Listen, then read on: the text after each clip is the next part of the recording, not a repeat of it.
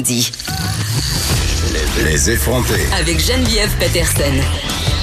Les vrais enjeux, les vraies questions. Vous écoutez Les effrontés. J'avais envie qu'on se parle un peu de la situation dans nos urgences. On le sait, à chaque année, surtout l'hiver, là, en période grippale, nos urgences sont pleines à craquer.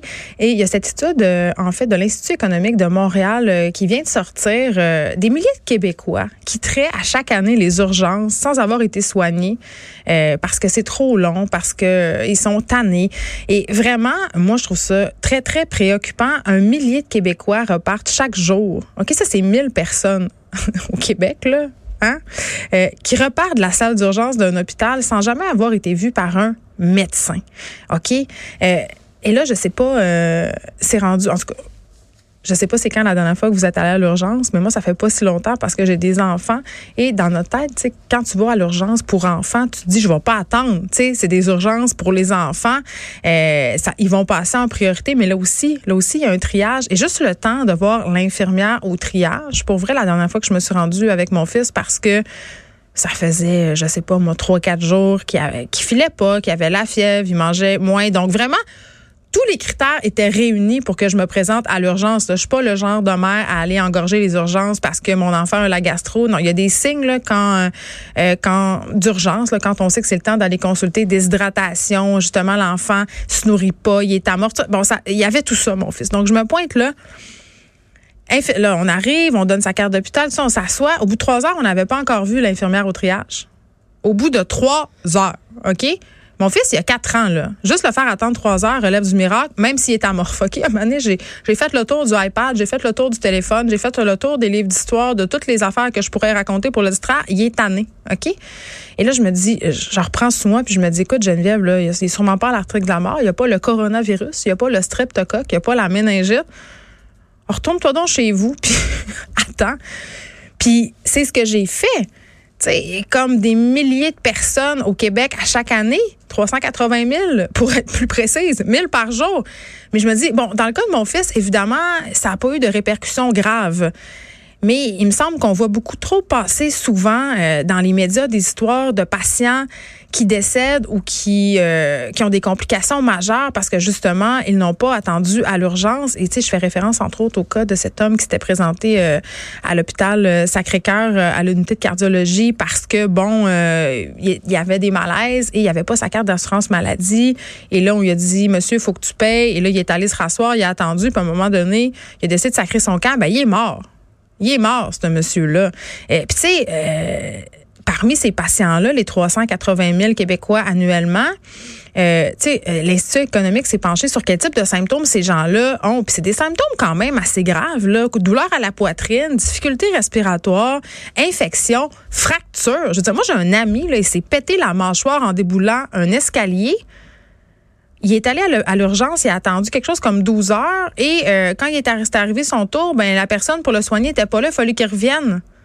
Quand le chef de l'orthopédiste ou je ne sais trop recommençait, le gars il a attendu là, 20 heures la mâchoire fracturée. Imaginez-vous la douleur, on lui a donné du Tylenol seulement pour se soulager. Donc annuellement, beaucoup de gens repartent des urgences sans avoir eu les soins. Et est-ce qu'on les réoriente, ces patients-là?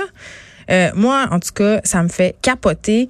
Je me dis, tu sais, la raison pour laquelle il y a autant de personnes qui se rendent à l'urgence, ben, c'est parce qu'il y a des médecins. Les gens ont de la misère à avoir accès à un médecin de famille. On aura bien beau me parler de liste, on aura bien beau me parler d'attente. Ben, écoutez, ils n'en ont pas de médecins de famille, les gens, puis ils ressortent de l'urgence parce qu'ils ont l'impression qu'ils passeront jamais. Et encore là, on a un autre problème. Il y a des gens qui ont vraiment besoin d'aide, qui ont vraiment besoin de soins, qui ne vont pas à l'urgence parce qu'ils se disent qu'ils passeront jamais. Donc, on a un double problème. Mais là, au bout du compte, ce que je me dis, c'est que ce sont les citoyens qui n'ont pas accès aux soins de santé auxquels ils ont droit, hein, malgré nos taxes. J'ai vraiment dit ça. J'ai toujours rêvé de dire ça à la radio. Mes taxes. Donc, mes taxes ne me permettent pas d'avoir un temps d'attente normal dans les urgences. Et connaissant mon niveau de patience légendaire, je crois que si je me rends à l'urgence pour moi-même, à moins d'avoir un très, très, très, très grave problème de santé, je vais faire partie de la statistique, c'est-à-dire je vais faire partie des 380 000 patients québécois qui partent avant d'avoir vu un médecin. Et là, je me tourne tout de suite du côté de ma collègue Élise Jetté qui a fait son entrée discrètement en studio pendant que je faisais ma petite montée de lait sur les urgences. J'ai aimé ça que tu parles de tes taxes. Est-ce que c'est vraiment la première fois que tu nommes tes taxes? Oui, c'est la première fois. Okay. Ah non, on me fait signe que non. Oh mon Dieu, ça dégénère. Mais non, mais sans joke, tu sais... C'est des formules un peu choc pour dire que quand même, moi, à chaque déclaration d'impôt, je vois beaucoup de mes bidous qui s'en vont vers notre système public. Puis honnêtement, je trouve ça parfait, mais tranquillement... Puis c'est vraiment plate à dire, je me tourne vers le privé. Tu sais, l'autre fois, j'ai fait appel à un service de médecin par Internet. Ça s'appelle E-Care. Tu payes 50$, tu as un rendez-vous avec un médecin. Oui. Il te rappelle, consultation en FaceTime. Évidemment, on peut pas diagnostiquer un cancer sur E-Care, mais mettons que tu as une sinusite, ça peut bien faire. Tu sais, fait que de plus en plus, on se tourne vers d'autres moyens, puis ça nous coûte plus d'argent. Oui. Mais on le paye déjà, là. Tu sais, moi, je paye déjà 5 000$ par année pour mon système de santé sur ma déclaration d'impôt, là. Je suis tout à fait d'accord. J'ai souvent recours à un système payant quand j'ai vraiment envie de voir un médecin, là, puis surtout, moi, j'ai pas de médecin de famille, puis j'ai pas nécessairement envie d'avoir, par exemple, un examen gynécologique par quelqu'un que je connais pas. Fait que je vais au privé, moi. Hey, on va franchir le Rubicon et les jeter. On va dire mes taxes, puis on va dire système de santé à 2 vitesses. Oh, wow. Malade. C'est incroyable. OK. Je vais quitter. Là, c'est drôle parce qu'aujourd'hui, ta collaboration va être en 2 segments. On va se parler de la page d'hier dans 5 minutes. Oui. Et on va faire notre petit direct avec Julie Marcoux. Puis après, tu vas nous parler de sex education. Bon, restons dans le sujet des hôpitaux. On va pouvoir prévoir les complications cardiaques post-chirurgie grâce à un test mis sur pied par une équipe notamment composée par des chercheurs canadiens. Oui, puis ce qui est vraiment le fun avec ça, c'est que tu t'arrêtes pas de parler de tes taxes et de ton argent. Oui. Et ça va sauver de l'argent au système parce que c'est une simple prise de sang qui va permettre de régler ça, finalement, de faire en sorte qu'on puisse mieux prévoir ce qui va se passer après une chirurgie qui est non cardiaque. Je m'explique, dans le fond, ce qui arrive, c'est que lorsque les gens subissent une chirurgie qui est non cardiaque, donc on se fait remplacer une hanche par exemple ou n'importe où dans le corps qui n'a pas rapport avec le cœur, il y a un patient sur 60 qui subit ce genre de chirurgie majeure-là qui va avoir des complications dans les 30 jours qui vont suivre son intervention. Puis quand on dit complications, ça peut être aussi décès. Donc quand même la complication qu'on craint le plus. Oui, mais ce qui arrive, c'est que quand on a une chirurgie extrêmement invasive, une chirurgie qui dure super longtemps, qui est très difficile sur le corps. Premièrement, ça te shake le cœur, ok? Ça se peut que ça joue un peu dans cette zone-là, même si c'est pas là que l'opération avait lieu. Par contre, c'est que tu vas avoir des antidouleurs qui vont être super puissants après ta chirurgie, qui vont peut-être empêcher les médecins de se rendre compte que tu as des symptômes de problèmes cardiaques.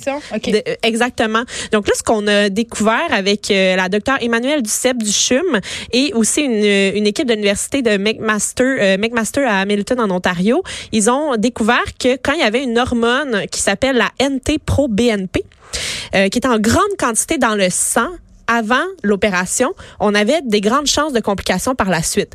Ça veut pas dire qu'ils peuvent prédire carrément. Ils peuvent prédire carrément. Mais c'est stressant. Mais ce qu'elle nous dit, ce qu'elle m'a dit la docteure quand je lui ai parlé, c'est que tu sais, normalement on pouvait avoir ce genre de résultat-là pour prévenir ce qui allait se passer. Puis on le faisait avec un scan, avec des trucs super coûteux. T'sais, ça coûtait super cher. Alors que là, elle, ce qu'elle dit, ça coûte à peu près 10$ là, faire une prise de sang. Puis avoir le résultat, ça prend 1 heure ou 2. Ça coûte 10$ à mes taxes? Oui, 10$ okay. Au lieu de comme 200-300. Là, t'sais. Un examen plus invasif, plus... important, te coûterait bien plus cher avec tes taxes et ton argent. Mais cette prise de sang-là coûte pas cher, ça crée pas beaucoup d'inconfort pour le patient qui va déjà vivre une chirurgie, ce qui est assez... Oui, on s'entend que c'est relatif par rapport à ce qui s'en va vivre. C'est ça, fait qu'on fait seulement mesurer le taux de cette hormone-là, puis si on se rend compte que le taux est effectivement élevé, ben quand il va sortir de chirurgie, on va l'observer de plus près, on va vérifier si son cœur va bien, de vraiment plus près que s'il y avait moins de chance pense, s'il y avait un taux vraiment faible, mais là, on se dit, il y a moins de chances qu'il y ait une complication cardiaque par la suite. Là, on s'entend, là, Élise Jetté, je veux pas revenir à mes taxes, mais ce que je trouve qui est une bonne nouvelle là-dedans, c'est que c'est pour le bien-être du patient, c'est extraordinaire, mais pour le bien-être de notre système économique aussi, parce que ces complications-là cardiaques peuvent coûter excessivement cher, là. Ben, par la suite, oui, on s'entend qu'une chirurgie cardiaque, c'est pas gratuit, puis si on peut passer à côté, tu sais, ça serait le fun, là. Si on peut réussir à déceler ce qui va se passer avant que finalement ça soit fatal, ben c'est quand même génial. Puis on me disait aussi qu'il allait avoir